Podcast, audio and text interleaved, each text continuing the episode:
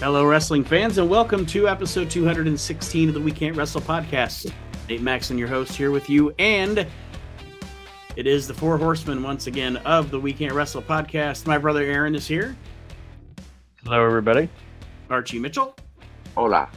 Senor Archie Mitchell. And as we record on February 13th, happy birthday to Mr. Mark Brew. Happy birthday, Mark. And I'm sure one of the Had best gifts. get it. I'm sure one of the best gifts that you will get for your birthday are some of the names here as we go through Oh, definitely. continue our journey through the PWI 500 from 1994. What And, year were uh, you born, Mark? 1990. Valentine's 1990. Mark's dad didn't get any ass on Valentine's Day.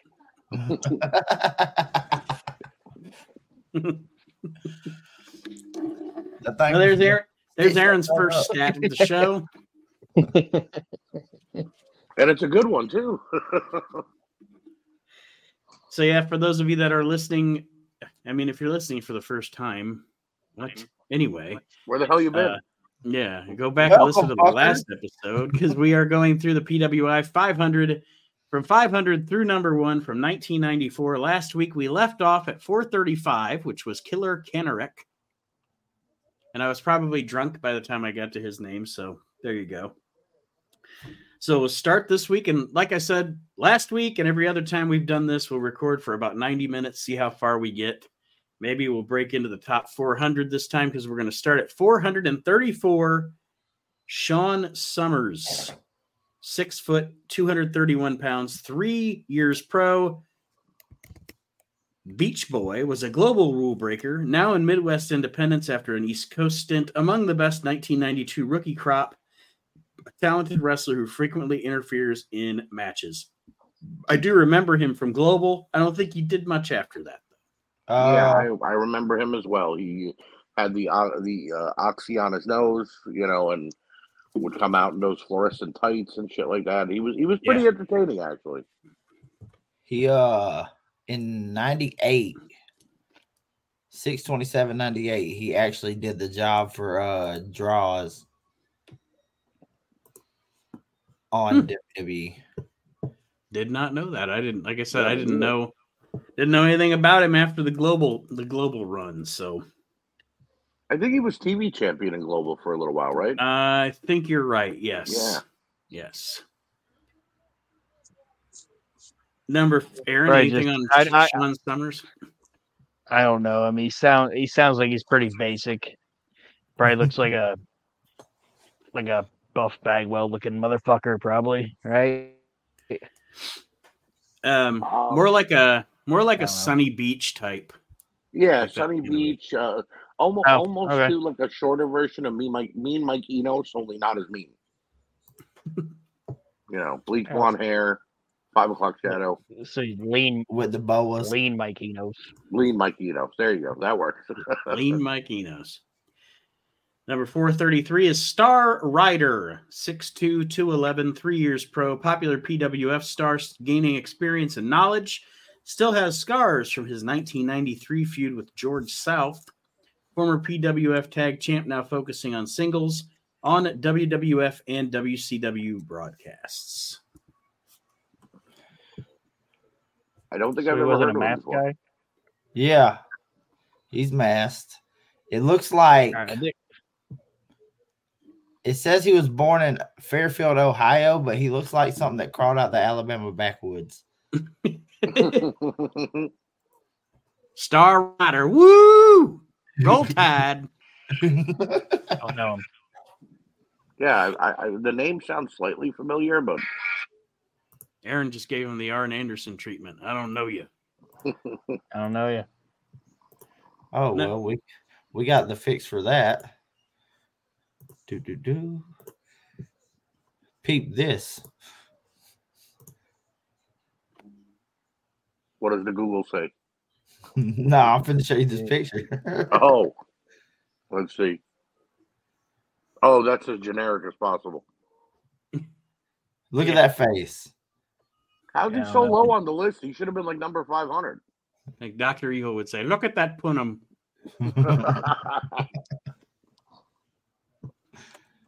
Oh shit. All right. Number 432 is Rock Stevens. 6'4, 260, four years pro. Gunning for more glory in Midwest Territorial Wrestling after a reign as the Motor City champion. Great flying lariat off the top. Also known as Punisher Rock Stevens and Scott Stevens. I don't know who that is. So I really No. can't I mean, I really can't comment on him. Every once in a while, you have that guy where it's like none of the four of us have ever heard of him. So it's like, all right, moving on. yeah, yeah. next. Uh, I know last week I uh, mentioned that I I remembered these guys, Troy and Mark. Mark Mest, 5'11, 368, five years pro. Big Mark is making his mark on Pennsylvania independence. Physical style perfect perfectly complements tag team partner and brother Troy's technical acumen has a devastating splash. I definitely do remember the Mests. I remember seeing them in magazines, and I think I've seen some of their stuff on YouTube. Uh, they're kind of a, a a fun brother tag team because you know usually brother tag teams are like um like the Steiners or Harlem Heat or whatever where they're di- they're clearly different guys but you can tell they're brothers and they have kind of the same you know it- it- a lot of the same features whereas Troy and Mark were funny because they had there was like the technical wrestling good looking brother and then the fat brother and it was just it was kind of an interesting thing you don't see that a lot It was like know? so it was like the Quaids. Yeah yeah Dennis and Randy yeah Like like guys like our mom, me and Nate's mom, she she fucking loves Dennis Quaid and she used to say all the time, I can remember her as a kid being like, I don't fucking understand how Randy Quaid came out of the same genetics as Dennis. That's good.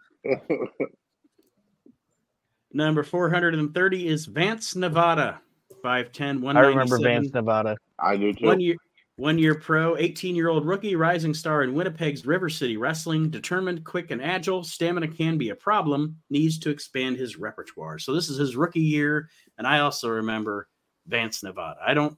I just remember him in the magazines. Really, Just to me, he Yeah, looks he like was uh, he oh, if sorry. Baron von Raschke uh hooked up with some southern chick.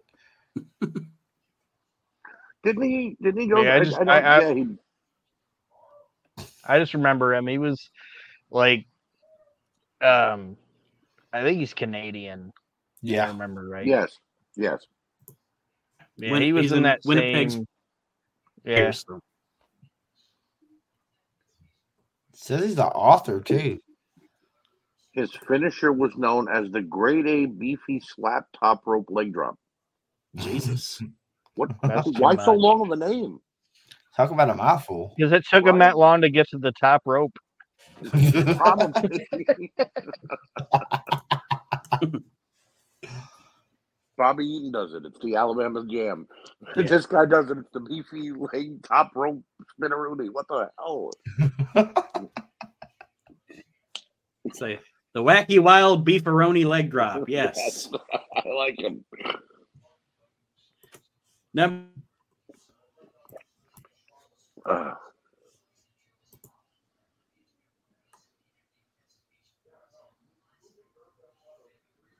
Nate cut out. yeah. It seems so. I I'm still here. Can you hear me? Okay. Yes, we can. Yeah, My internet's being wild tonight. All right. Keith Hart, 5'6, nine years pro, from Sevierville, Tennessee, not related to the Calgary Hart clan. A Japanese style aerialist, very fast with fancy moves and no fear.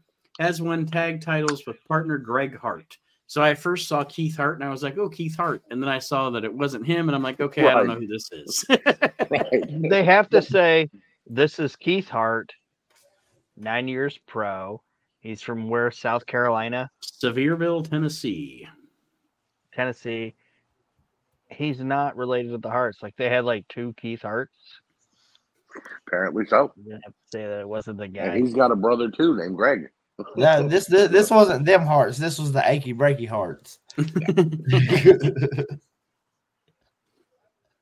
the uh did let's see 428 spartan greg bobchick Wait, wait, wait. Repeat. Spartan or Spartan? spartan Spartan. spartan greg bobchick Ex I'm mix checking. ex ex Michigan State Matt Star, hence the nickname. Has also competed in Japan's UWFI, trained by Ivan Koloff, went 36 and 0 and 5 until losing to Mickey Doyle. Never heard of him. Never even heard of the guy that beat him. I mean, he, he was tra- he was trained by Koloff, so I mean, he he had to be decent, solid worker, probably. Yeah, Yeah. yeah. Never got anywhere apparently though, because I don't know who the hell he is. He was just a solid worker. Didn't say he had a great gimmick. Or it didn't say he was any. He didn't say he was gonna do anything. He's just solid worker. Right. Vladimir was probably trained by Ivan Koloff too, and he sucked. And this guy might have. I mean, you, you don't. it- It says he went 36 0 and 5 in UWFI. So, you know, maybe if, if you were more familiar with the Japanese mixed martial arts shit back then, or the, you know what I mean, that promotion, maybe you would know who he is. But that wasn't my thing back then, and it still isn't. So, hmm. number 427 is Chris Carter. Didn't he write the X Files? 5'10, 230 pounds, 14 years pro, reverted old reverted to old name after being known as Professor Jack Graham. He and Mohammed Jihad Saad are the international freedom fighters, the Midwest Territorial Wrestling Tag Team champions, incredibly arrogant. hmm I like his tag team partner yes. better than I like him. Yeah.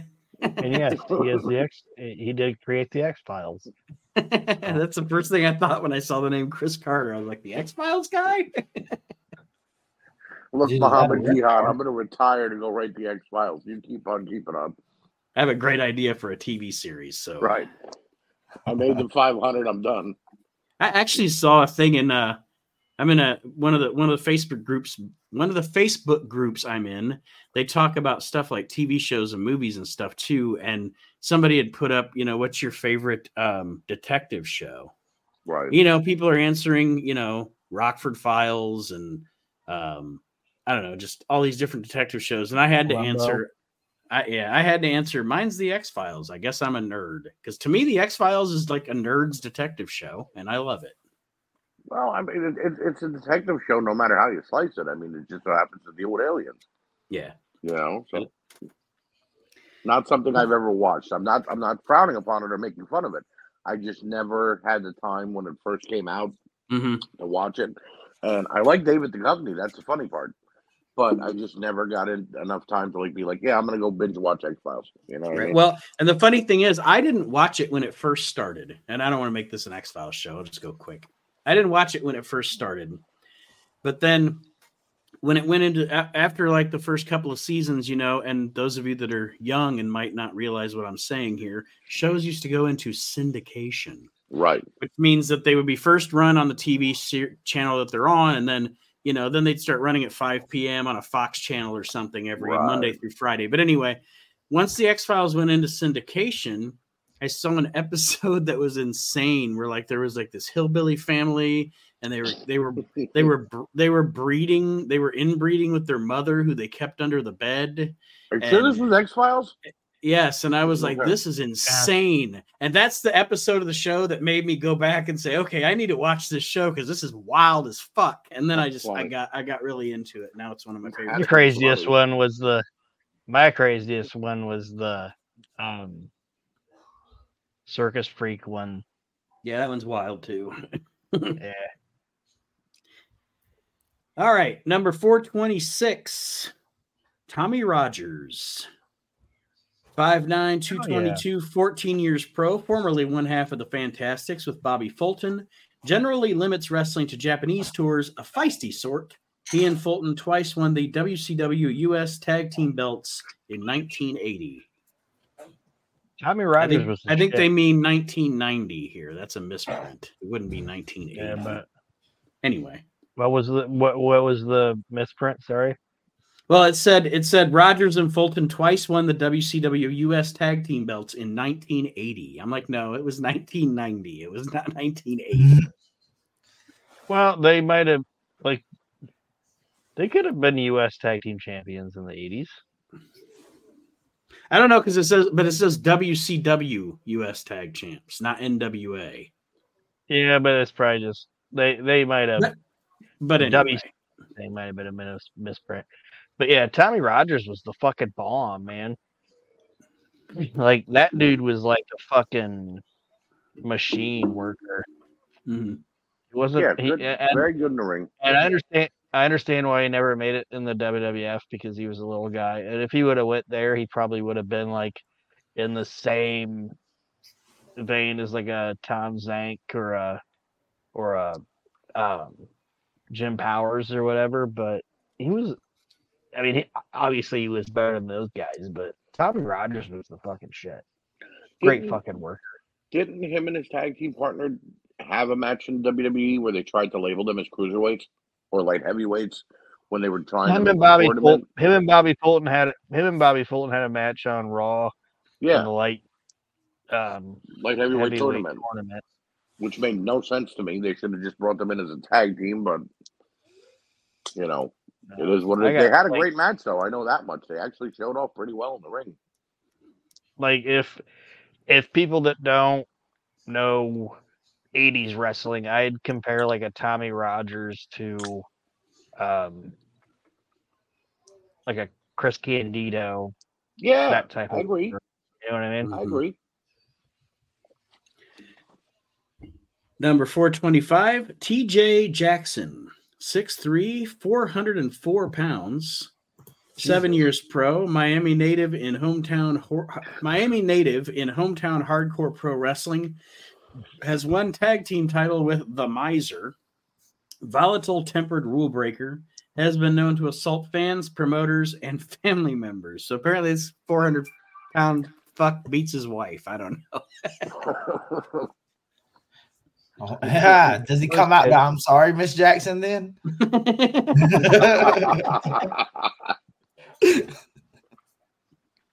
Good one. Good one. I like that one. All right. Nothing else on TJ because I don't think any of us know who he is. no, 424, King Kalua, 5'10, 247, 10 years pro. What's someone from Hawaii doing on the East Coast Independence? Very well for himself. Thank you. Former Pacific heavyweight champion and also toured Far East and Europe. And if anybody's ever seen, I, th- I don't think it's there anymore because when they switched over to to Peacock, a lot of the hidden gems stuff went away. But if you ever saw in the hidden gems on the WWE network, they had the ECW pilot episode, yes, and King Kalua actually wrestled on the pilot episode of the ECW TV show. I don't know if you ever saw that or not, but yep, yep. The pictures he may have he may now, he, he may have even wrestled the Tasmaniac. I can't remember because it's been a while since I've seen it, but let's just call it what it is. It's Hawaiian Sting. I was thinking more like Hawaiian Warrior. no, to me, he reminds me of Sting. No, I'm over here. Look, look. You got a picture or no? I'll show a picture right now. yeah, I got one. There. That to me looks like Hawaiian Warrior. Where's Both But- Sting and Warrior look similar Face paint, you know what I mean? well, yeah, 'cause See, you can got see- pants on. see, you're both you're both coming from your own truth. In my picture, he was wearing warrior type, you know, uh, underwear. He's the Hawaiian po- he's the Hawaiian Power Warrior Sting. iakea Okay. No, Kalua. Kalua. Yeah. All right. and, and, and Bailey's. Um, yes. 423, Jesse Henning, 6'2, 210, one year pro, trained by his older brother Curt and father Larry and Brad Rheingans, a rising star in Twin Cities based PWA, good scientific wrestler, eager to learn more. Wait, wait. Curt had a brother? I, I never Yeah. knew that. i don't i don't believe this Yeah.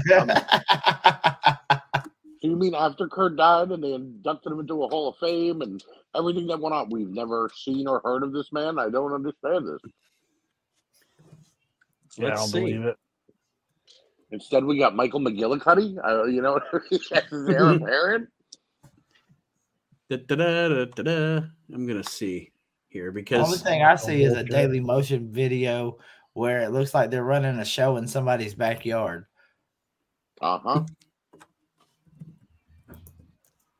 And wow. I'm just sitting here thinking this guy made the fucking PWI. Right. Because he told me because he told me he was related to Curt. Like, Yeah. I'm Mr. Perfect's brother. I want a spot. and I mean, I see a guy in Curt Hennig looking the tire. So I mean, when he was the Mister Perfect call- gimmick. I'm calling bullshit. Yeah, I, I think it has to be. He might have been trained by Larry the Axe Hennig and what did you say, Brad Regan or something? Aaron's like, I would have fucking knew if this was his brother. I think we Yeah, all would have. I'm Mark. He's like. I'm a fan and and like a super fan. You're Mark, not gonna in call me all the this. years guy. of all the companies I'm that calling Curt bullshit. Hennig went to, we have never heard like at Slamboree and WCW they brought Larry the Axe Hennig out, and he actually had a part in the show. His whole family was there except for Curt because he was working for the WWF at the time. Why wouldn't there have been another son in the in the audience though? Yeah, Whenever we and saw Flair, we saw every child. You know I mean? and and maybe it was maybe it was one of those things where they maybe maybe the axe was trying to get some kid a start, you know, in the business, and you can be a Right. Just like all these people, you know, just like Lars Anderson. You said you could be an Anderson, right. Um, but yeah, you guys are right. I mean, you never have. And if I look him up on the in the Google machine, I mean, it must be the same guy because it says he's from he's in uh, Greater Minneapolis, St. Paul area area. But now, I mean, his name must legally be Jesse Henning because on LinkedIn he's Jesse Henning and he's account and an account executive at CarSoup.com. But So I you- don't you, know. you sure his? You, you sure his real name isn't Kevin Vaughn? So he can get us into a new Chevy Impala, but he can't work, wrestle worth the lick anymore. yeah, but he'll Right. get to, Couldn't get a decent promo picture either. you know what kind of deal you know what kind of deal you're going to get from him though. What kind? Perfect. Perfect. All right, 422 American GI. That's a basic ass name. 6'3, 240, four years pro, formerly in the PWF, where he was Italian Stallions' frequent tag team partner, a patriotic sort and a big fan favorite wherever he goes. Determined, will fight until the end. I'm sure this guy just came out dressed like Sergeant Slaughter and Yeah, Scuzz Bucket came out like to Born in the USA and fuck him. Number 421, Jerry Faith. Six foot, 219, two years pro, up and comer in CWA and other independents, trained by Nightmare Dan Davis. Also captured the CWA tag belts with Davis earlier this year. I don't know, Jerry Faith. And he I- came I- out of the George Michael song. I was just about to say that, Aaron. You stole the words out of my mouth. I mean, he's got that the crowd- typical hairdo. He'd, he'd get the fans to start chanting, You gotta have faith. You gotta have faith as he was down and making his comeback. Say, Do you think it would be nice? if I could slam your body. Number 420. First name Bo, last name Dacious. Bo Dacious. Six foot, 233 years pro, native of Huber Heights, Ohio, has an excellent future ahead of him. is contender is contending in several Midwest independent federations. Fan favorite continues to gain experience. It's one of the reasons I love being a wrestling fan and why I love pro wrestling. Because only in pro wrestling would a guy be like, "Yep, my name is Bo Dacious. Yeah, legal well, name, legal Ju- name. My mama named me Bo Dacious. Justin. First incredible. name Bo, last name Dacious. Bo Dacious. Well, I mean, he had and two other nobody names nobody would think twice. He had two other names in wrestling, and I believe Bo Bodacious was actually the not so bad out of all three. What were the other two? Bill Kovaleski and Killer Kent. Bill Konvalensky. Okay. All right. Your ring announcer was like, "I look, I can't say that." All right, so just call, just call me, to just call me Bodacious? Bodacious. Yeah. Nicknames I were like- the Dapper Destroyer and the One and Only. Nate, I like when you read has a bright future, you snickered. That He was like, yeah, right. I didn't Because now want to be. working at Aldi's. Yeah, I didn't want to be mean, but now he's working. Now he's working with that Henning guy at carsoup.com. And You come out to that Nelly song. Good gracious ass is bodacious. Audacious. Number 419 is Barry Houston, 6'1, 210, six years pro. Not related to former wrestler Sam Houston, though he's also a Texan. Quick, agile, light heavyweight competes in Miami based Atlantic, Atlantic Wrestling Council. Knows virtually every suplex in the book. So he was Taz before he was Taz. I guess so. He's the Bro. human suplex machine. He's the Houston suplex machine. There you The go. one picture I find of him, he's got his mouth wide open. Uh, Don't know him. Don't know him. 418, Greg Hart. That's the uh, Keith Hart guys. Tag team partner, 58202, six years pro. Has held numerous titles with partner Keith Hart. Quick aerialist, delights Southern fans with flying body press. Won 85% of 1993 and 94 matches. Formerly known as Regulator Steel. Now that name I know. That name I've heard before and I've read before. Regulator Steel. So that's who these guys were. I don't know. Before they were? Regulators! Mount up. That's I exactly gonna- what was their gimmick him what was. kind of adult sites he was on. Regulator Steel. That's uh, that's Yeah, you exactly might- what their gimmick was. They were cowboys and they'd come out to the to that that would be their their opening. So yeah, wow. Okay. And then they became a fake heart. Yeah. uh 417 KC Knight. 6'1, Heard that name. 242, four years pro, Windy City Wrestling's former heavyweight champion, was recently upset by the devious Iron Mike Sampson. Aerial tactics and a super quick style make him a popular fan favorite. I've I see a picture of him here, and I have s- I, I know of this guy. I don't know if I've ever actually seen one of his matches, Yeah. but I've I know him name from the before. He- magazines. I mean, come on, KC night, LA night. I mean, you don't see a trend LA's here? dad. That's what it says.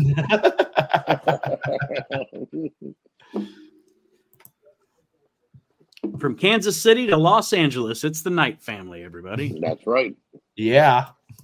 Yeah. When Papa got bigger, he moved us all from Kansas City to LA. So I adopted the LA gimmick just to, you know, I, I like it. family. One of my one of my favorite things is in the descriptions when the writers of the magazine throw shade at these wrestlers. Like this next one. This next one's great.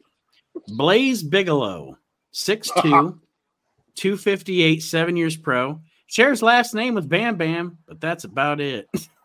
I like it. I like it when they when they when they throw a little shade at the fucking wrestler. That's about him. the fucking This- song. And this Florida, Florida ruffian competes solely to dispense pain, hardly has any ring sense. They're just shitting on this guy. This you looks like like this looks like Archie if he makes his in ring return. Why did they just write this motherfucker ain't got no wrestling skills? Yeah, why and why is he on here and not Chad Austin? on. Jerry's This right. fat exactly. dump.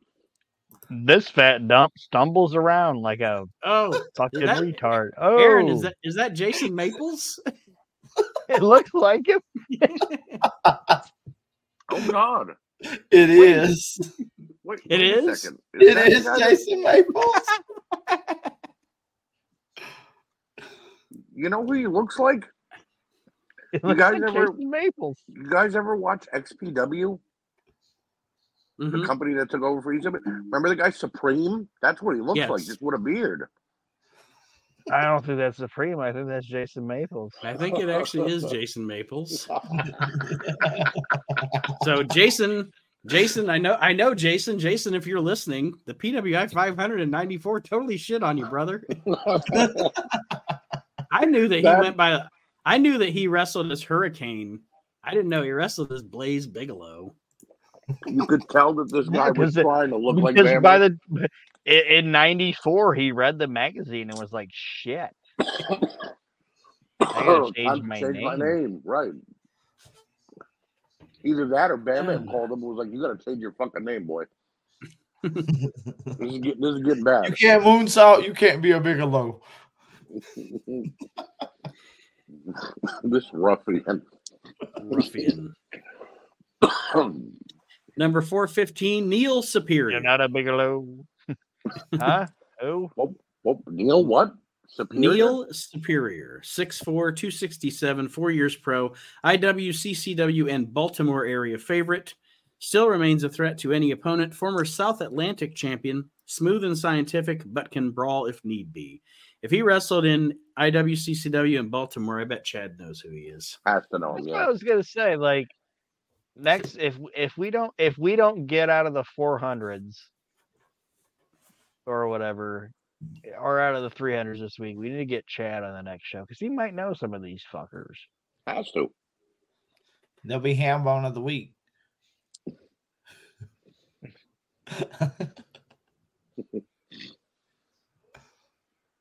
Anyway, who's next? he was Up trained next, 414. Gladiator 2 is 414, six foot, 249 years pro, former tag team wrestler, probably best known for losing a match to the Mulkey brothers on national TV. Currently in the PWF, gained speed over the past year. So he's probably one of those I remember these guys. No, I remember these guys. These guys lost to the Mulkeys and then they were mad. And it was the guy that Schiavone, they were interviewing him and they wore purple outfits. And he was like cutting an angry promo. And as this mask went down his face, like, you know, when like guys have like that triangle thing on the over their nose, Mhm, mhm. you know, it like wound up in his mouth. Like the- Yes. the, bottom Yes, part of it. I remember it. Right. Yep. Well, I mean, Yeah. how happy He would you be fucking if they told you you were going under to the Monkeys? Hey, the monkeys, monkeys lost to ev- pretty much everybody except for the gladiators. Yeah, the Monkey Mania. Multimania. Number Monkeys four, were thir- bump motherfucker, bump taking motherfuckers. The Monkeys, you got to give them credit, man. They take those fucking concrete bumps like a champ. Right? Anyway, I'll say I'll say this right. I'll say this right now, and I don't give a fuck if anybody listening is offended or not. The Mulkeys were a better tag team than the Young Bucks. They know how to bomb. Oh, yeah, They definitely know how to because bomb. they were believable. You. And there The wasn't Road 500 super kicks. The Road Warriors need somebody to go with. Hey, monkeys, you want a job? Yeah. Number 413, Sunset Sam McGraw, 6'6, 310, two years pro. This scary, colossal masked man is the reigning Georgia heavyweight champion. Awesome power. Member of Big Texas Army, which also includes the Flame and Heartless. You know, at least this can't a- federation had some creative going on. Right? Yeah, but you can't you can't be a masked wrestler and have a real and have a name. well, he had a nickname. It was I'm Sunset. Sam McGraw. You know what I mean? I, I don't know if what I'm saying makes sense. Yeah, I'm Sam McGraw, but I'm gonna put my mask on. Well, you just Tonight- told us you're Sam McGraw, dude. Tonight in that high school gym, the sun is going to set on you, brother. You mean you mean Sam McGraw works up at the 76 station?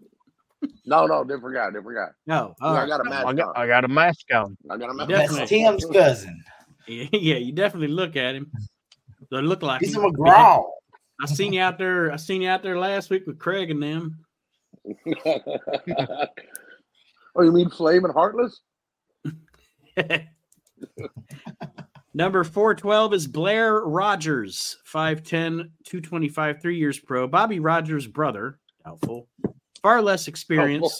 Notorious for doink doink like move of taking Bobby's place in the ring while matches in progress. So they're twins. So that tells us they're twins, right?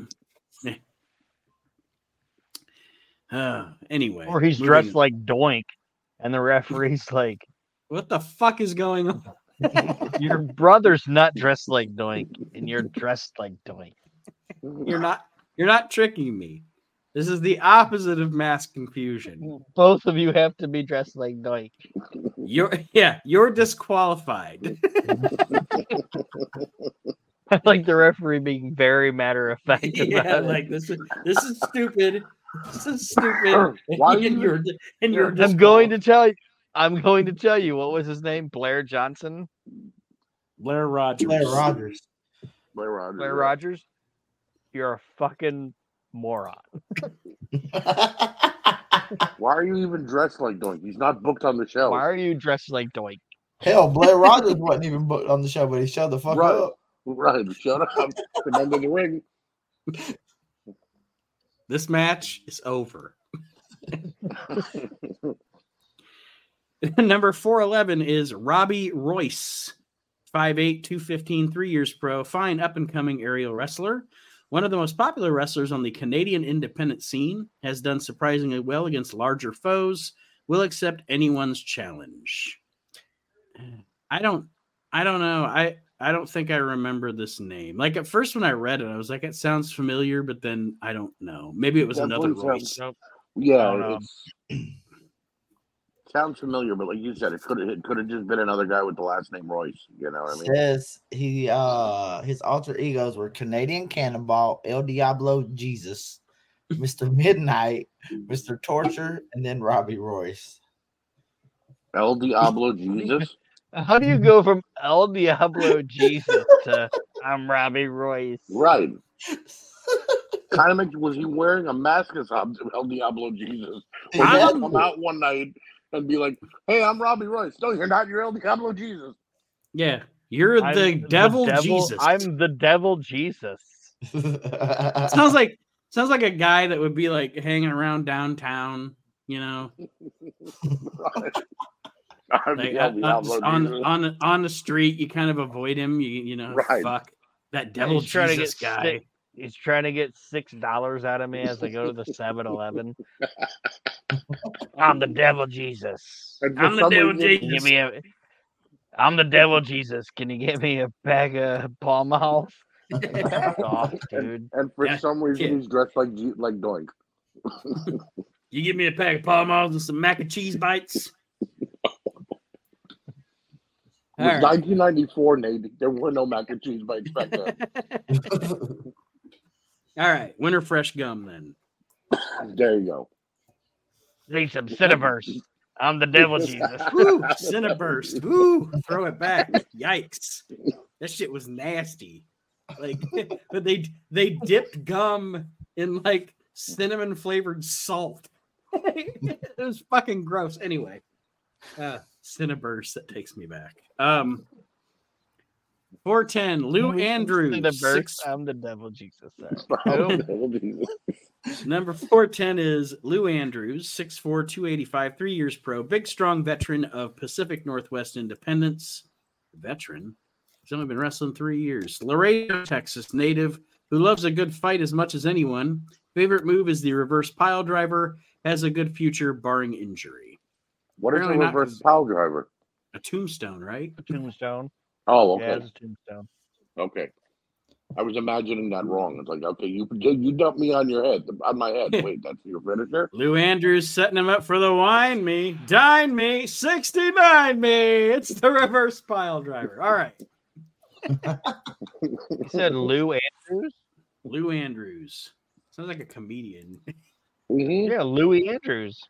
No, Anderson. No, you it's think Louie Louie Anderson. Anderson. Yeah. Wow. No relation But- to the other Anderson. It does, it does sound like that though. Like this Friday night at Chuckle Fucks, Lou Andrews. oh my god, bro. He looks like he could be Cameron Grimes' daddy. Oh, Let's see. Do, do, do, do. Let's see what the Google is showing you. Share screen. this Saturday at the Chuckle Box. Yeah.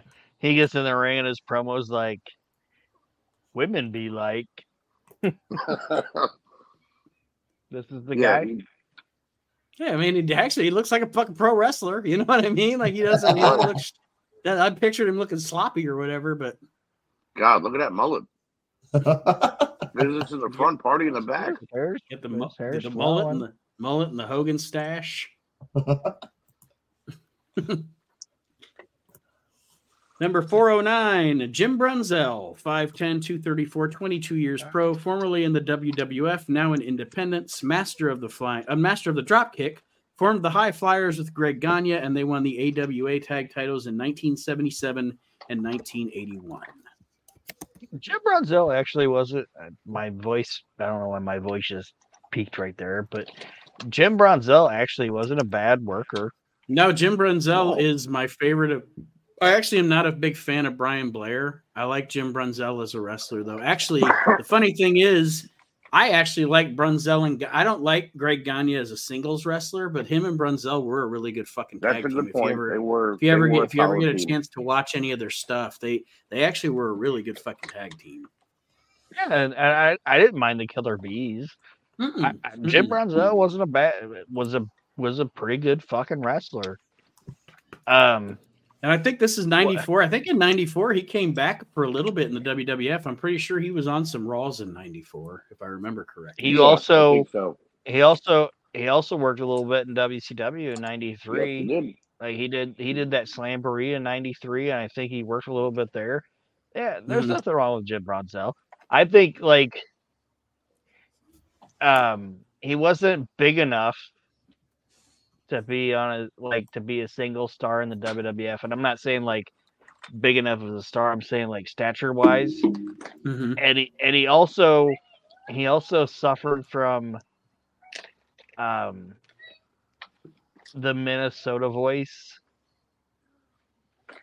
if that makes sense like he wasn't big Yeah. enough but then he also he also had the voice of like if he's gonna cut a promo he's like oh jeez Yeah, he sounds like he sounds like he's sounds like he sounds like he's in the movie Fargo. Oh jeez. oh Ah. man i'm gonna i'm gonna Yeah. i'm gonna beat him down tonight you Let me- know Let me tell you something, Mr. Lundegaard. Let me tell you.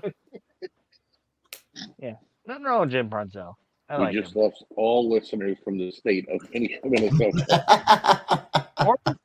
because they know they know it's true They're all listening like, fuck these guys. What's going on Yeah, here? you betcha sure. You guys can go get bent, eh? Oh, yeah.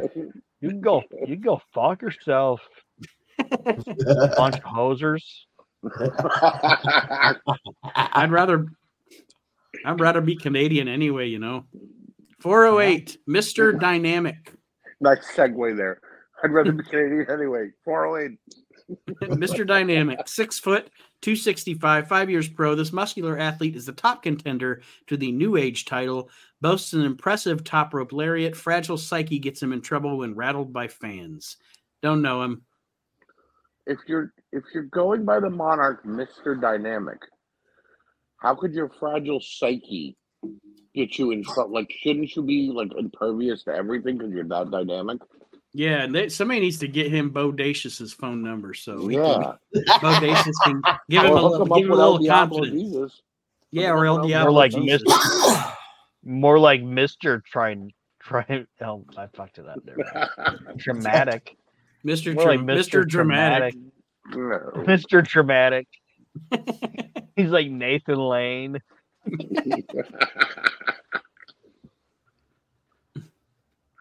but kick his ass tonight if my anxiety doesn't take over first.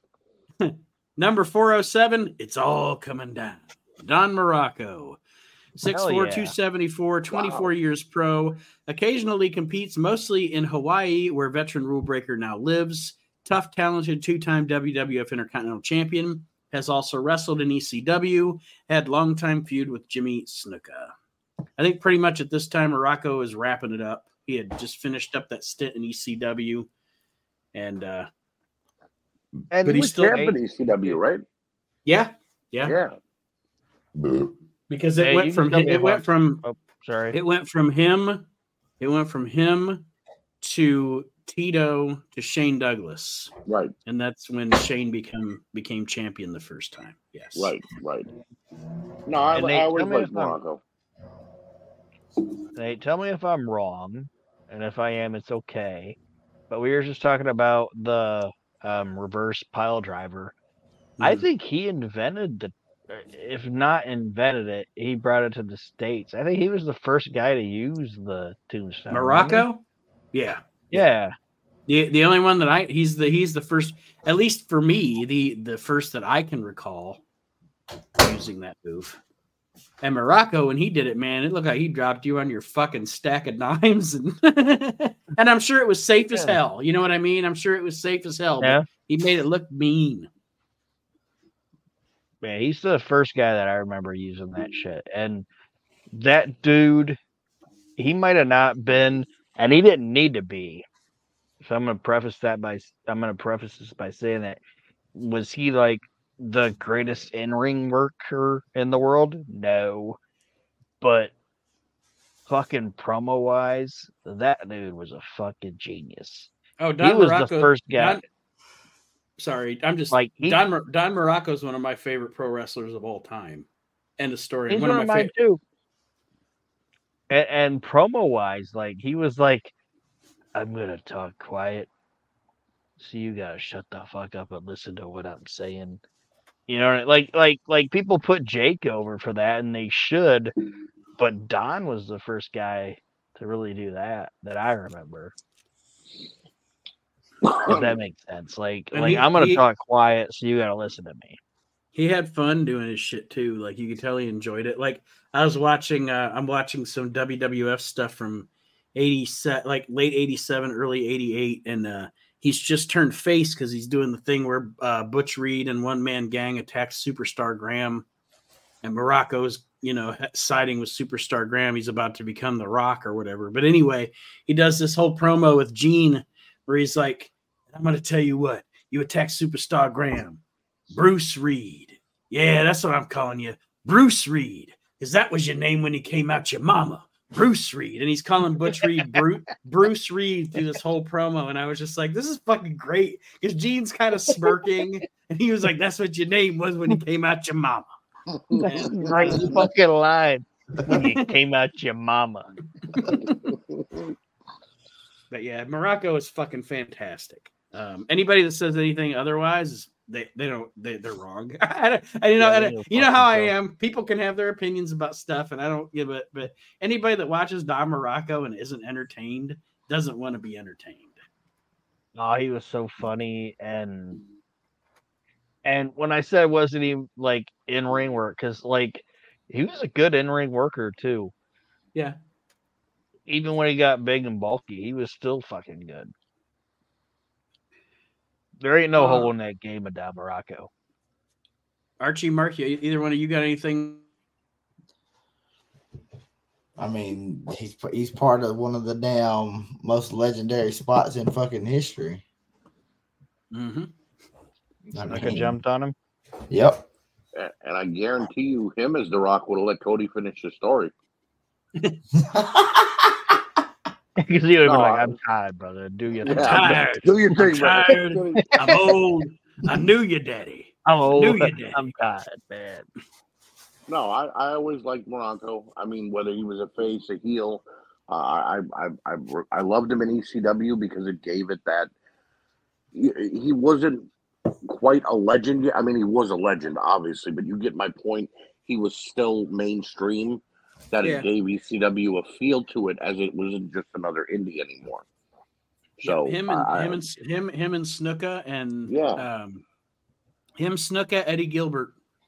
You know that Definitely. was what did the trick to make him seem like a Funk. Yeah. and Funk. Yeah, obviously, yeah, Terry Funk too. oh, of course, of course.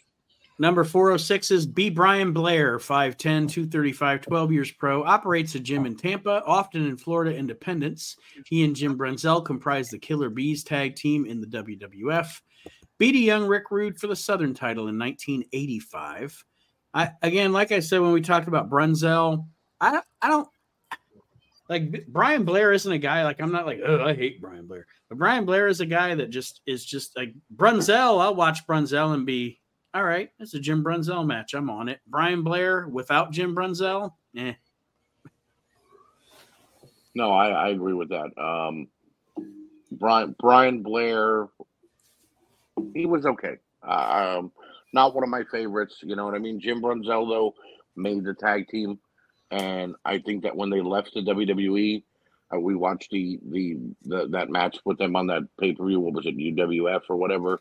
Yeah. Where they were mass confusion because they couldn't use the Killer Bee name. You know, I just they were a fun tag team. They were great together. But, Yeah. You know. Hey, It's it's kind of like it's kind of like what you say about Mike Rotundo, and I agree with it. Where it's like you're never gonna knock Mike Rotunda as a wrestler, but it's like you're- Right. he was boring. Yeah, He was just didn't, boring. And, yeah, just and didn't. Brian Blair as a wrestler was boring. I'm not gonna sit here and say, oh, Brian Blair was the shits because he could work. He was Right. just boring. Kind of like uh, Tim Horner too. You know, it's like Tim Horner Mhm. wasn't a terrible wrestler. He was just boring, and that's how I look at Brian Blair. Number Maybe four that's- oh five. Oh, Maybe sorry. that's what the B stood for. B. Bla- B. Brian Blair. Well, see, and I always thought that was funny. It was Boring. boring. Brian Blair. Number 405 sounds like a hair care product. Number 405 is sashim. That's Sounds like a- definitely that's definitely a black a black person hair care product. That's what you say. I, I, I had It's that a at neat- Benihana. I had that at Benihana the other night. sashimi. Sashimi. 6'10, 310, two years pro, a huge mysterious grappler who hails from Somalia, among the most vicious rule breakers, currently causing all sorts of havoc on independent cards in the southern states. I've never heard of him, but I like that name. Sashimi. Yeah. Sashimi. Sashimi gives you that great Jheri curl looking hair. When you when you want your Jheri curl to look shiny, try Look for- sashimi. Look for Sashim in the ethnic hair department. You've heard of Yeah. Soul Glo? Try sashimi. Sashimi. Damn it, man. So, yeah, Sashim. Sashim is just. ah, damn it. Sashim is to Soul Glo as McDowell's is to McDonald's. Right. Yeah. There you go. 404. Oh, we talked about these fat fucks last week. King Kong, oh six man. four, 437, five years pro, back in Texas Independence after being in WCW. There, he was Awesome Kong's partner in Harley Race's Colossal Kong's tag team. Likes the splash. You would too at that size. I don't Yeah, we know. that's we- the only We talked meaning about that's those, the only move that he knows. we talked about those piggies last week. The the Kongs. I don't know if we said this last week, but does anybody remember that picture in the Guinness Book of World Records of the fat twins on the on the bikes? Oh yeah. That was Oh, the yeah. call. That was the colossal Kongs for me. Like somebody brought the fat twins into WCW. You know. And you mentioned it, Nate. Harley Race, like, you want me to manage these guys while I'm managing Vader? He- I just picture Harley puffing on his cigarette, like, what the fuck is going Right. on? Playing with his gun, like, really? We're doing So wait, I've had These are the- fucking sign up These for are this. the yeah, these are the sloppiest fuckers on God's green earth. I've had Luger, I've had Vader, I had Rude for a little bit, and now you're giving me the Colossal Kong. and then they threw another guy at him, which blew my mind because it was actually Hercules in a mask, the Super Invader. Super Invader. You know, so yeah, bad. Like I don't I don't understand why I never understood the Super Invader thing. I No, never neither did I. understood it. Like like even if you can't you can okay, you couldn't call him just Hercules, but I'm sure you could call him Hercules Hernandez. right? Why do you have to be in a mask? And and you're you're you're wanting to build you're wanting to build and you're wanting to take a star from the WWF and you put fucking pantyhose on his head and say he's Right. from Singapore or whatever. That Or one just blew, call him- that one always blows my fucking mind. And he didn't know an ounce of karate, but you were trying to bill him as this Japanese mercenary. It was like, what? Or just call him Ray Hernandez. The other thing they did was they got the powers of pain back yeah, and and- put him in and their they put- masks. and and they put them under the masks and called them Weren't the, they the super? Yeah, the super assassins. Yeah, and I'll never forget Aaron. Three weeks after they debuted, Bobby Heenan was on commentary on Nitro, and he goes, "And I know who those guys are under those masks, and I'm willing to tell you if you call the hotline." I'm like, "Well, of course you do, Bobby. You you manage both of them." yeah, You know. And they took let's not forget that the fact that they took and he's he's um newsworthy right now they took billy jack haynes and put him on the fucking mask and made him back black black Uh, blood. they made Black him blood, bad yeah, blood bad blood. black yeah. blood and said he was from a little town in france From a little Yep. town in France. Yeah. and then he looks at the camera and goes um black blood what the The- fuck is yeah, going it's like from a little town in France, roll tide. Um, WCW, the land of putting Yeah, a mask that- on somebody's that- face. uh, so there there are eras of WCW where it's just like mind-boggling. Right. Like, how did you almost put Vince McMahon out of business? Don't get me wrong. It's Vince had his serious. shortcomings too. Like people But damn. people can people can shit on Bischoff all they want, but he was the he was the He one. was, He was the one. at least he wasn't mildly retarded. Right. Sorry. Number 403, Wayne Gill. Six foot, 263, one year pro. Duane's little brother is actually a bit larger. Impressive rookie, trained by Duane. They've already held two tag titles in the WWA, feuding with the Spiders and Super Jocks. I'm sure this was just some indie guy that Duane Gill liked. Yeah, I was gonna ask if I was gonna ask if it was Duane Gill's brother. The spiders were the headbangers, by the way. Yes. Yes, they were. 402, Bobby Rogers. That's the one that didn't dress like Doink. 5'10, 225, five years pro, pro. Claims he's Buddy Rogers' grandson and patterns his style after Na- the Nature Boy. Popular in South Florida Independence, formed the UWF light heavyweight champion. Former UWF light heavyweight champion is cre- credited with bringing Tatanka into wrestling. I guess Why we can thank him for that. We can thank him for Why, that. Why wouldn't his brother also claim to being the grandson of Buddy Rogers? Because he claims to be Doink. Ah, Doink. good, throw, good, good throwback. I like that. Okay. Uh, we got another Rogers here. Number 401, Wayne Rogers, 5'11, 229, 21 years pro, calls himself the king of the Southern Ring, but doesn't confuse him, but don't confuse him with Jerry Lawler. Has won titles in SSW and other Dixie Lawler. Independents, determined veteran from Kingsport, Tennessee. We're not gonna confuse him with Trey Lawler. No. No. He doesn't. Unless like he's got a 14 year old in the back seat. Yeah, I was. Nate, you know, Aaron, I'm so glad you're the one that said it because I didn't know how to properly word it. Well, I got Wayne, Bobby, and what was the other one? Um, oh, shit. Doink, Doink Rogers. Uh, Blair. Blair Rogers. and Blair. Doink Rogers.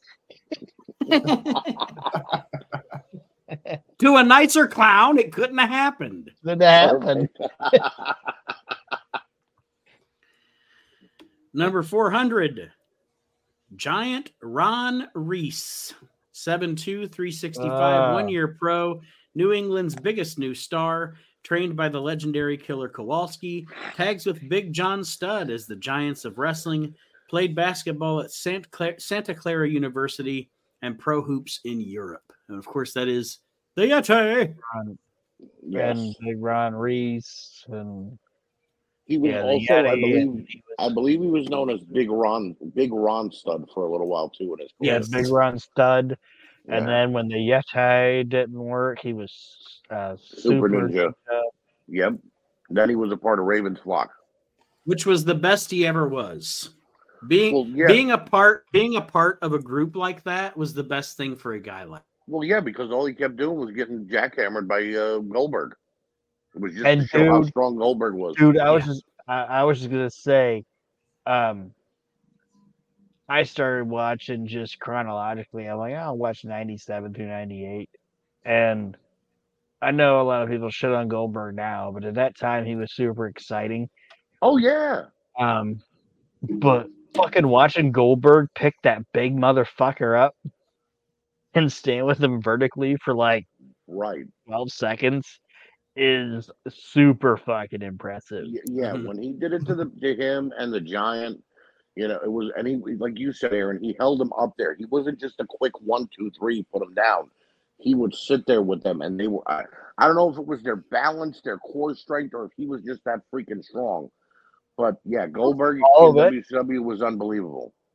and you know? and and to defend a big Ron Reese, like Archie said, it wasn't just Goldberg picking the guy up; it was that guy being able to fucking hold his body up like that. Right, Right. right. And to trust Goldberg not to drop him. Yeah. And then I've heard a couple dub, a couple other like podcasts where they were talking to the workers, and they always made fun of Ron Reese because he they they said he had uh um um T Rex arms. Like he was like this big guy, but he had like little fucking arms. He was a big midget. But anyway, yeah, I got three- no hate on Rod. I got no hate on No. Rod Reese. He, No, he- and like I he said- existed. Like I said, and I don't know if it was I don't know if at that point it was it was Scott Levy if he had creative input or whatever, but the smartest thing to do with that guy was to put him in the flock. yeah, yeah. Levy they had a Levy had a lot. Levy, uh, for I've listened to interviews with him. He they like Bischoff gave him carte blanche on who you who do you want in the who do you want in the flock. Mhm. He just looked at all the basically looked at all the worldwide guys. It was like I'll take that one. I'll take that one. I'll take that Right. one. Yeah, the only guy he brought in that we never saw before was Sick Boy. But everybody else was already on the WCW roster. Billy Kidman, Reese, Scotty Riggs. You know what I mean? and And the, and, and the only one and the only one that wasn't like a joke i shouldn't say joke because they were all talented people but the only one that wasn't like a just a throwaway worldwide worldwide guy was like perry you know yeah, yeah. Saturn was yeah, they, Saturn was billed a star the minute he walked through the gate through the damn door wearing that hoodie. You know, I I could remember watching ECW when Saturn broke his leg, and they were devastated for him and Kronus because they were about to win the tag titles again. And then like a month later, I'm watching ECW at night uh, on on tape actually because I taped it the night before because it would come on at like two in the morning. Saturn dropped an elbow from the top of a ladder on one leg, and they made a big deal about it in the ECW arena.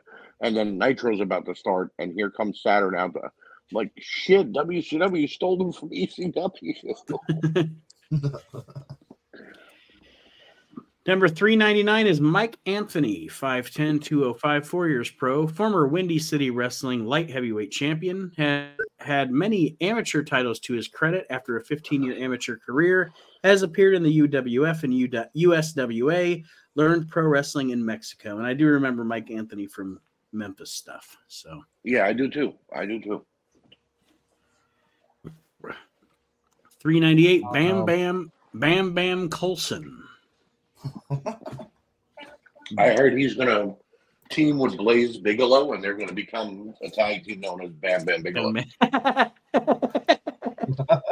the Bam the Bam Bam Bigelows, so as not to get sued. And they might get managed by Sir Oliver Humperdinck. Sir Oliver Humperdoink, there you go. as played by Blair Rogers. like, we're just a couple bigelows with our Humperdoink, with our Humperdoink. Sorry, I Just popped myself on that one. we're just a couple bigelows and we're hoping O's to get matched up with vader Com- combine cactus. It's funny. Combine Cactus Jack's craziness with Big Van Vader's brutality, and you have this future star, Mid Atlantic champion. And that's all we got. Oh, Um, yeah, he was real so over. it's abyss is it abyss yeah, pretty much. pretty much, but I think his real name was Chris Parker, so I don't think he. Damn. Three, 397 is Chris Weider, 6'1, 239, eight years pro, Ed Atlas's super jock partner, alleged nephew of fitness Oh. maven Joe Weider, formerly competed as Chris the Edge Evans, says he holds the world natural bench press record. Everything about this guy is fake. You you said his name the first time, and I thought you was, I could have sworn you said his last name was Wiener. That's why I chuckled. Then i thought you said he was a super jerk partner gross well, to be real frank, Good one, Mark. Quit hot dogging, Mark. you Number three, n- number three ninety six is actually a guy that, as a kid, as a kid when he was in Global, and then the very short time he was in the WWF, I was actually a mark for this guy. Three ninety six is Big Bully Busick, six one, Yes. 255, eight years pro, regularly appears on Georgia Independent cards, famed for his heart punch, something he developed in recent years. Former All Star champion, was briefly in the WWF. I actually liked Big Bully Busick when I was a kid. I liked Big Bully Busick too. It was a cool gimmick. He was built like a fucking fire hydrant. And but I liked the gimmick. I liked the like he was like when he'd walk out and he'd pop the balloon with a stogie and shit like that. It was Mhm. a cool gimmick. Like they should have done more with it. And like he was like a roustabout. You know? I thought it was alright. I thought it was a No. cool little gimmick. I, th- I think a really good tag team would be if this gimmick was around with uh when Santino was doing his shit and partnered with Santino.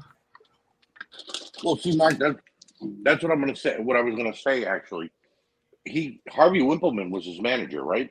yes. Yeah. In WWF, they were kind of like I don't know if you guys remember the episodes of Tom and Jerry, and it was like Spike, the big dog with the bowler hat and the big heavy, You know, the big the little dog tight and his little dog. and then the little yapping dog that would get him in trouble, so he'd have to fix it. That's what I imagine Harvey and Bully was trying to pull over, off. You know what I mean? The loudmouth with the heavy, you know. So yeah, I got no. I I liked Big Bully Busick. I did I too. was a good fucking gimmick. He looked like a fucking wrestler. It was Yeah, he did. God damn it. He looked like a fucking wrestler. He looked like Big fucking arms, Dick the big Bruiser barrel or chest. something. Yeah. Yeah. Fuck yeah. I And the he was handlebar built like mustache was shit house, really. unbelievable. Fun fact: the little girl that he blew up when he when he popped her balloon, that was Bobby's kid. Did you know Mhm. that? Yeah. Really? I did That not was, know Heenan's, that. Bobby's that was daughter. Bobby Heenan's daughter. Yep. Yeah, the Bully Busick gimmick was fucking good, and they should have done more with it. In my opinion. He was in that, and he was booked for that ever changing 1991 WWF Survivor Series match. Like the match that had, uh, uh, that was just like, like Berserker and et cetera, et cetera. Like that match was fun, be funny because it, it, like week after week, like the participants changed in it. Like at one point, this guy was supposed to be in it and then he wasn't. And then Busick was supposed to be in it and he got replaced with somebody else. And Hercules was supposed to be in it and then he wasn't in it. Anyway, uh, number 395 is Mr. Saito, 5'11, 247, 29 years pro. American fans may remember when he teamed with Mr. Fuji in the WWF in the mid 80s. Former AWA world champion, a regular Japanese competitor despite his years. Ass years. kicker. Ass kicker. Yep. Definitely. He's the guy. I, he's gone now, but he's a guy kind of like a Haku or a fucking barbarian, where it didn't matter how old that motherfucker would have got. If I was in that room, if I was in a room with him, I'd be like, that guy's scary. I'm not gonna fuck with it. And And he was, and like I said, he was just an ass kicking some bitch, man. He's probably in there doing neck bridges the whole fucking time. I'm saying, it's like I'm not fucking with that guy. it's funny because Mr. Saito and Mr. Fuji versus the Strongbows is one of those tag team matches that I watched. I was like, this is terrible, but it was so over. So it didn't matter that it was terrible. Like the match itself is awful. It's so boring and plotting, but the crowd is into it every fucking second. So say what you want. Wrestling ain't always about the best work. You know what I Yeah, mean? Yeah, but he was a good storyteller in the ring Nate, because I can remember when WCW did that joint pay per view with New Japan, and it was Yeah. Team New Japan versus Team WCW, and this Mr. Masa Saito walked out, and they're like, and you know, a living legend, and they're like, okay, who's this old guy? I've never heard of him before, and then he had his match, and I remember thinking, wow, ass kicker. You know what I mean? If, Yeah. if he could be doing this at this age, what was he doing when he was younger? right. and then they explained, like you said, teams with Fuji uh, up and down the you know the United States and the Orient, and I was like, okay, I got to watch more of his stuff now. So He's, in my opinion, he's the he's the Japanese Haku. Like that's the guy in the locker room you don't fuck with. I agree. Yes, a massa. 394, Buddy Wayne, 5'6, 202, eight years pro. Has done well in Pacific Northwest region despite his smallish size. Everett, Washington native, excels at the crossbody off the top rope, an intense popular competitor. Sounds familiar. Good for him. Not good for him. Number 393 is Duane Gill, 5'11, 237, four years pro. WWA competitor teams with brother Wayne. They're the two time tag team title holders. Calls himself a WWF superstar, but not quite. He's a preliminary wrestler at its TV tapings. Can we say that for our era, can we say that for our era of wrestling, I'm not talking about a guy that watched wrestling in the 70s because he may have a different, or maybe a guy that watched in the early 80s because he had, may have a different. But can we say for our generation of wrestling, it's Duane Gill and Barry Horowitz are the best job guys. Without a Yeah, doubt. they're the mul- they're they're the Mulkeys of our generation, Agreed. and um, he's one of the best parts of the. And I know this guy is gonna get a lot of hate, and he should, but he's part of the greatest thing that Vince Russo ever wrote. you mean the whole which Gillberg thing? The The, dead, the Deadly Game Tournament. Yeah. Yeah. I, That's the I, greatest thing Vince Russo ever wrote. And Vince McMahon giving him that big build up and everything. It's fucking great. And um it happened years and years and years after this. But he has one of my favorite um live wrestling moments ever. He got his ass beat and a fucking independent show Nate and I went to, and then when it was done, he went, "God, that guy was bigger than I thought. Sorry. And then left. Sorry. Remember that Nate? Yes. Said sorry. Like he got his ass beaten it. Sorry. And left Apologize. Apologize to us. the entire crowd. He's like, sorry, and left. But no, Duane Gill, um, you know, I kind of deviated away from what this is, but he is a guy that should be remembered as making guys on TV that maybe weren't the greatest wrestlers in the world look better than they were. definitely. You know, like guys Definitely. like Big Bully Busick, like he made Big Bully Busick look fucking awesome. You know, and I'm kind of hoping that I'm kind of hoping that now that Hunter's kind of running the shit, that guys like that are gonna get the credit they deserve. that makes sense.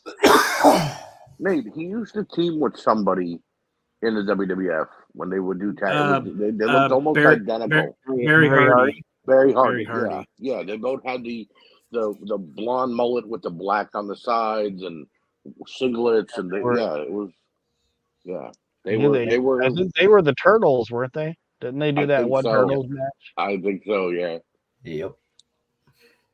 All right, number 392. Oh, you didn't know? It's Brian Armstrong, 6'4, 240, two years pro, youngest and tallest of the Armstrongs, beginning to make an impact in Smoky Mountain, gradually learning to use his skills, took part in Operation Desert Storm. So, His phone was cut back then. Nobody was calling his ass. But yeah, no, I I could remember him debuting on uh, WCW Worldwide with Brad in, in a tag team, and I just kept going, where did this guy come from? Because I knew Scott, I knew Steve, I knew Brad. I'm like, there's more of these guys. right? Yeah, You know just what I mean? crawling out of the woodwork. yeah. And, then- ironically, ironically, you know, he he goes on to to uh goes on to huge fame, but not with his family name. So, Right. right. And the funny part is too, though he's he, he's like the I don't want to say worst worker, but he's like the least worker of the entire family. You know what I mean? yeah, Like he, he had he had he had the most charisma out of all. Right, of them, He definitely had the most charisma. but he's he's at, in ring wise, he's probably the lesser of all of them. Like Brad was the best worker, Right. Brad was the best out of the four. Right. And Bob was their dad was like a, a hell of a talk. Like the best Armstrong is Steve. But anyway, I'm just I don't want to ramble. I can talk for a minute and a half about the fucking Armstrongs. Number 391, Michael Hayes, 6'1, 255, 15 years Yep, pro. The, free, the Freebirds have returned, but he's been sidelined for some time with a neck injury. Will always be noted for rivalry with the Von Erichs, among the craftiest of competitors. At This one is when point, he came looked back to W. This is when he came back to WCW for a minute. Yeah. Yep. This is around the time he. I don't know if you guys have ever watched a WWE documentary about Stone Cold. This is where he invented the stunner, and he called it the nine one one. He tells a story mm-hmm. during that that he wanted a devastating move that to come down on the chin, and he liked the Ace Crusher, but he didn't like having to jump to do it. So he invented the stunner. He got injured and couldn't use it, so he gave it to you know Jimmy Garvin, and Garvin used it in one match against Johnny B. Bad. And then when he got to the WWE, WWF and they were working with Austin, Austin's like, I don't like the million dollar dream, dream anymore. And he's like, Well, I got a move kit if you want to see it. And Austin fell in love with it. So, And he is uh he's one of the best talkers in the history of the business. definitely. There's no doubt about it. Um That's And- minds. what's that, Aaron? He's also one of the best minds. Yeah. I mean, bell to bell, serviceable, but it doesn't matter because again, he can talk him into the building, you know. So, and and I mean, if you watch the the thing about world class, and I know this is we're talking about '94, but world class, the Freebirds Von Erichs, great rivalry. The Yes. problem, the pr- biggest problem I have with it is in hindsight, and I, I, I'll, I'll be brief. It's hard to watch world class when you binge watch it. I understand. I understand. I understand why people back then watching it on Saturday, then waiting till next Saturday, then waiting till next Saturday, then going to the arena. I understand why it, why it worked, but it's hard to binge watch world class because, like Aaron said, it's too repetitive. Like every Right. week, it's like it's going to be the Freebirds and the Von Erichs, or some some mix of the Freebirds and the Von Erichs. And Right. if you actually watch the television, very rarely do the Freebirds ever even fucking beat the Von Erichs. Right. Um, Right. so I, I don't know, and I'm not I'm not shitting on it. I'm just saying I see why it was so exciting. I really do. I see why it was so exciting for those people in Dallas and in that area at that time watching weekly wrestling television. But it's hard to binge watch world class because and, it's and, and, and and I know like you said where Hayes was a great like personality and maybe wasn't the best worker in the world, but it's kind of like um the expression of um those who can't play coach. Yeah. You know what I mean? It's like is Michael Hayes the greatest in-ring worker in the world? No. But he can look at a fucking canvas and tell you how to fucking do it. You know what I mean? Like he would the it's kind of like um that guy wouldn't have made it as long as he did in the WWF if he didn't know what the fuck he was doing. Mhm. Like, is he the greatest? Is he the greatest in win in ring worker of all time? No, but he knows exactly what that fucking company needs. It's kind of and and like it's kind of like Michael Cole. Is Michael Cole the greatest commentator of all time? No, but he might be the greatest. Like Jim Ross is the greatest commentator of all time, but Michael Cole is the greatest WWE commentator of all time. Yeah. Does that makes sense? Good, good point. Yeah. Yeah. Good for their style and their product, he's perfect. Yeah, Michael Cole is the greatest, or or uh, Mike Hayes is the greatest producer or road agent of all time in the WWE because he's been there for fucking ever and he knows exactly what that fucking company needs. That's my opinion. Mark, anything to add about Hayes? Yeah, he, at one time he looked like a pimp named Slickback. Looks like a pimp now. he does. I swear the pictures that they use for him on cards, he looks like Dog the Bounty Hunter. Yeah, I agree with No, that. Dog the Bounty Hunter looks like Michael Hayes. Yeah, well, same thing. Show some respect. Number 390, Glenn Jacobs, 6'8, 279, Glenn Um, Jacobs.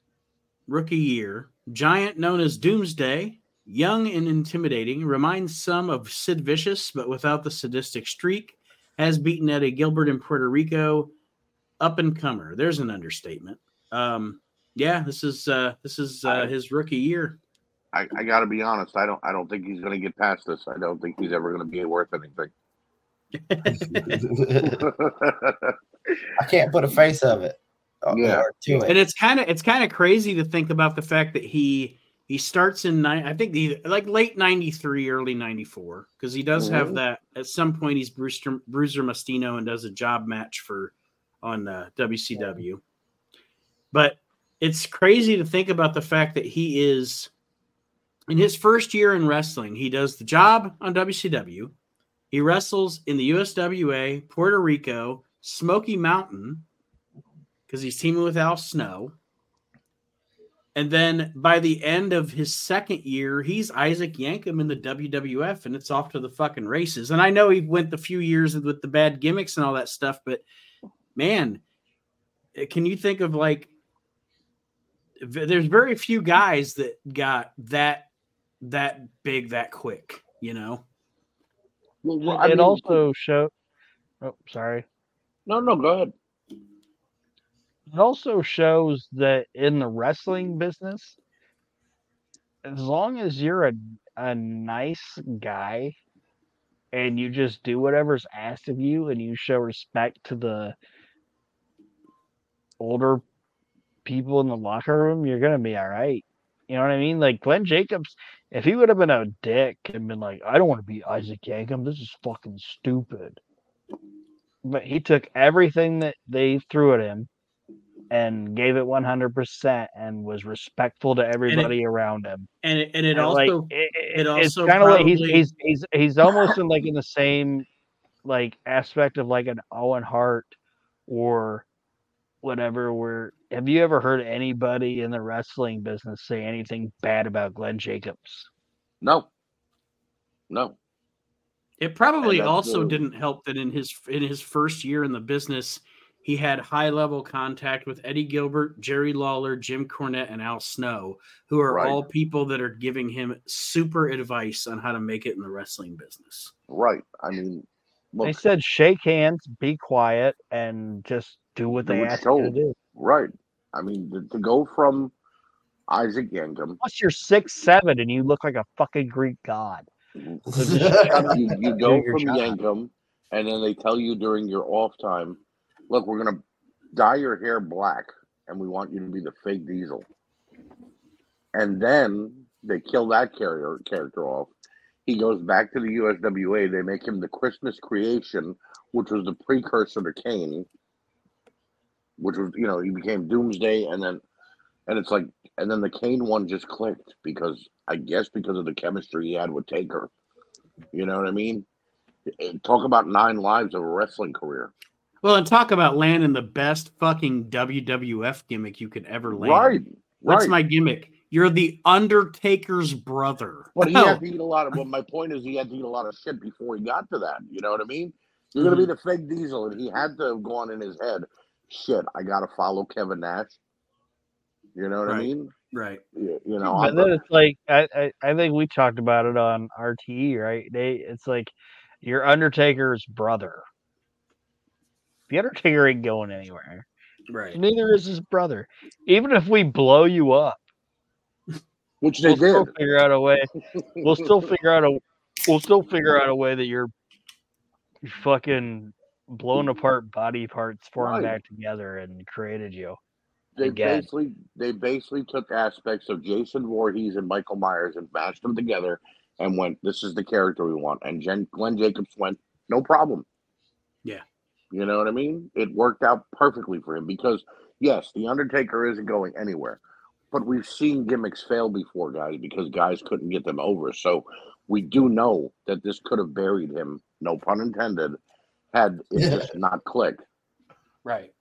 You I know? think he could. there was that there, there was that um you know that run where they gave him the big gold belt yeah, you know where he had his mask off or whatever he was like bald Yeah. pain or whatever um cena who has a lot of respect for glenn jacobs which everybody should um talked about when glenn got that belt and he basically said that was like um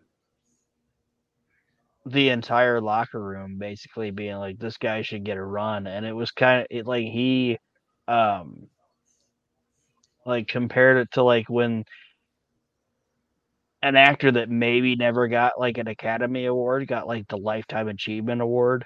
Right, right.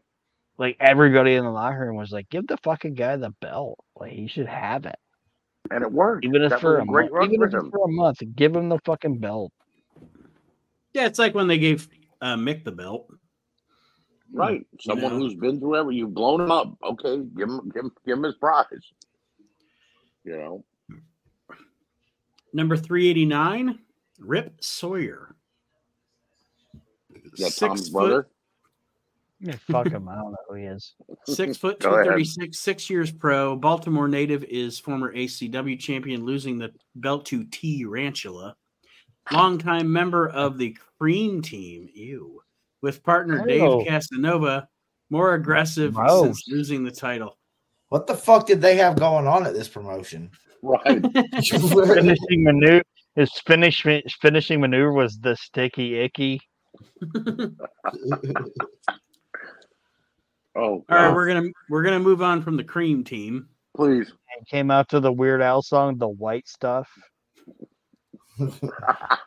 Three, number 388 is Bull Payne, six three two sixty six, four years pro, frequent competitor in Southern Independence, nasty native of South Carolina who loves to cause havoc, always accompanied by his valet Samantha, formerly in USWA and Global. Bull Payne's one of those guys that I'm surprised never made it like big because he was actually pretty good and had a good look.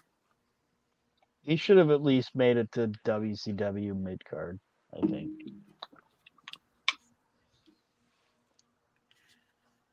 Uh, da, da, da. Archie and Mark, anything on Bull Payne? I, I'm the, the only thing that I have running around in my head is, is why some of these guys. I mean, Bull Payne, great, great, you know, guy with a good gimmick, but they always put them with like the weirdest valets.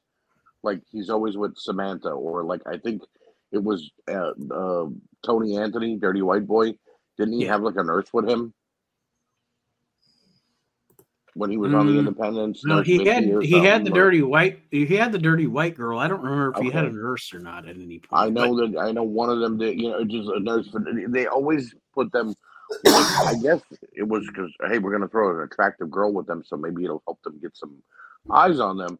Well, But and the it's and it also never really work. well, I was gonna say I think a lot of times with a guy like that that that that look, I hate Right. to say this because it sounds awful, but I think sometimes also you they get paired up with a girl like that, so it's like, eh, maybe one day we can do the gimmick like Randy Savage and Elizabeth, where we allude to the fact that he's beating her. You know what I mean? Like, you might be right. You smacking her right. around And I- smacking I'm- her. Usually I'm- did. They I'm not saying did. it's good or saying it's bad. I'm just saying maybe that's why. I, Hey, I don't W- know. WWE did it with Mike Knox and, and Kelly Kelly. hmm You know what I mean? So yeah, there is always that. Uh, you know, it's always the understanding of if we put him with a woman, he's got the chance of hitting her or something, and that'll rile up everybody. You know, And which is nobody, nobody, terrible. nobody ever did that kind of an act better than Randy and Liz. By the way, right? Well, I mean, we just talked about somebody that uh basically, you know, raped somebody and, and that was the storyline, and then their baby got kicked into the crowd. Just saying. Yeah, it wasn't yeah, my fault. All right, so we've reached our 90 minutes. We are at 387. How far do we want to go? Do you want to go to 385? Do you want to go to 380? I'll leave it up to you guys. I'm willing to roll the dice. Let's go to 385. And if the name, if we end on like a sour note at 385, let's go to 380. All right. But Sounds that's just me. What do you guys think? I'm good. Archie. Archie, you made the call. It's good. All right. 387 is Bulldozer. 6'8, 510 pounds. Four four years pro. Gargantuan trained by Killer Kowalski. Says he's wrestling. He's wrestling's premier TV movie trivia expert. Has body slammed the Warlord and Giant Ron Reese in the IWF. There's a picture of him here, and he just looks like a fat guy. Like, Wasn't that Roadblock Bulldozer? uh No, that was Rochester Road. Yeah, I, Oh, it's okay. not. It's I'm, I, I was like looking at his face. I'm like, if I grow his hair out, no, he doesn't. He doesn't look as like Roadblock looked like he didn't have any teeth. Yeah, yeah, you're right about that. He he may have, but he just had he just had a face that looked like it didn't have any teeth. This Mhm. guy's not him. okay. like a mongoloid. Yes, like a mongol, mongoloid. 386 is Johnny Hotbody, 5'10, 230, six years pro. Violent former ECW champ still makes the rounds of the Eastern Independence. Fierceness, fierceness compensates for relatively small size and lack of power. Has never forgiven PWI for inadvertently omitting him from the 1991 survey. Johnny Funny. Hotbody. That's funny. And he saw his heat with the. Yeah. I, I, I remember, if I remember correctly, uh, you guys are the ECW aficionados here. He was like, was it Tommy Dreamer beat him, and then Stevie Richards brought in Raven to like vindicate him, or something? I remember it was supposed to, you know, the, uh, Dreamer and and Stevie were feuding, and Stevie going, "I didn't bring you Johnny Hotbody, I didn't bring you Scotty Flamingo, I brought you Raven," and out walks Scott Levy. Yeah, Johnny Hotbody was in the mix for that introduction of Raven. yeah. He was also was he- he was in the initial little Ravens flock thing. yeah with uh, him and uh, Tony Stetson. Yeah, there, there Uh, you go. but That's I gotta say this, and this is from watching, doing reliving the extreme, and watching those early episodes of ECW. Mhm. And I know on reliving the extreme, we take a comedic approach a lot of times, and we poke fun and we we poke holes and everything and all that. But honestly, Stetson and Hotbody were a pretty integral part of the the the fucking foundation of starting that, That's what I'm saying. company. That's what I'm saying. Without him, there'd Yeah, be no were Raven the- Dreamer feud. And they were that that they were a funny team because they were the Hollywood Blondes, and neither one of them were blonde or whatever. Yeah. But it, they, they regional wise, it worked. They were entertaining for what they were. All right, number 385 is Brad Rheingans, six foot, 248, 14 years pro, renowned as a trainer, but a fine competitor in his own right, former AAU champ. Anytime I say former AAU, anytime I say AAU champ, all I can think of is Iron Sheik. Anyway, Minnesota native won the AWA tag team title with Ken Patera in 1989. Tactical master. Here's what I'm going to say about Rheingans. All right and and for those of you that have uh, that may be younger or whatever and you, you haven't explored a lot of old wrestling or haven't you're not one of those people that dives into just, watching shit you've never seen before. Brad Rheingans and this is not a knock this is just an observation. Literally brad Rheingans was kurt angle without the charisma. If brad Okay. Rheingans would have had charisma like like promo ability and all that jazz, he would have been Kurt Angle before Kurt Angle because he was that fucking good bell to bell. Interesting. I didn't. I didn't know that. I've never. I've never seen him wrestle before. Uh, Nate's right, and that's what I was going to say.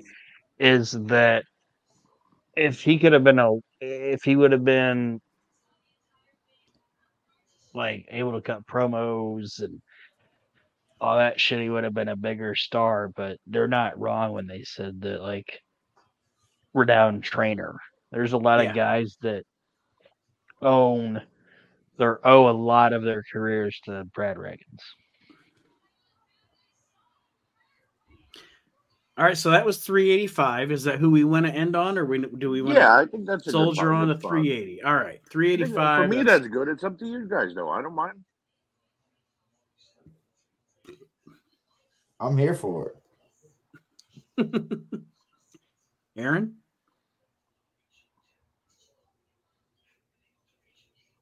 Aaron, Aaron- you there? Aaron must have fell asleep. So we're starting. We're ending it. mic So he could cuss us all. I didn't fall asleep. I pooped. do you want to stop at Rheingans or do you want to go to 380? I I have no choice but to stop at Rheingans. My phone is about to die, and my earbud just died too. All right, so we're gonna stop right now. 385. We'll put a we'll put a fucking pin in it, and we'll start next week at 384. That's Um, a good I wanna- round number. We're good. I want to thank Aaron, Mark, and Archie for joining me this week. I love these PWI 500 episodes. Great conversation.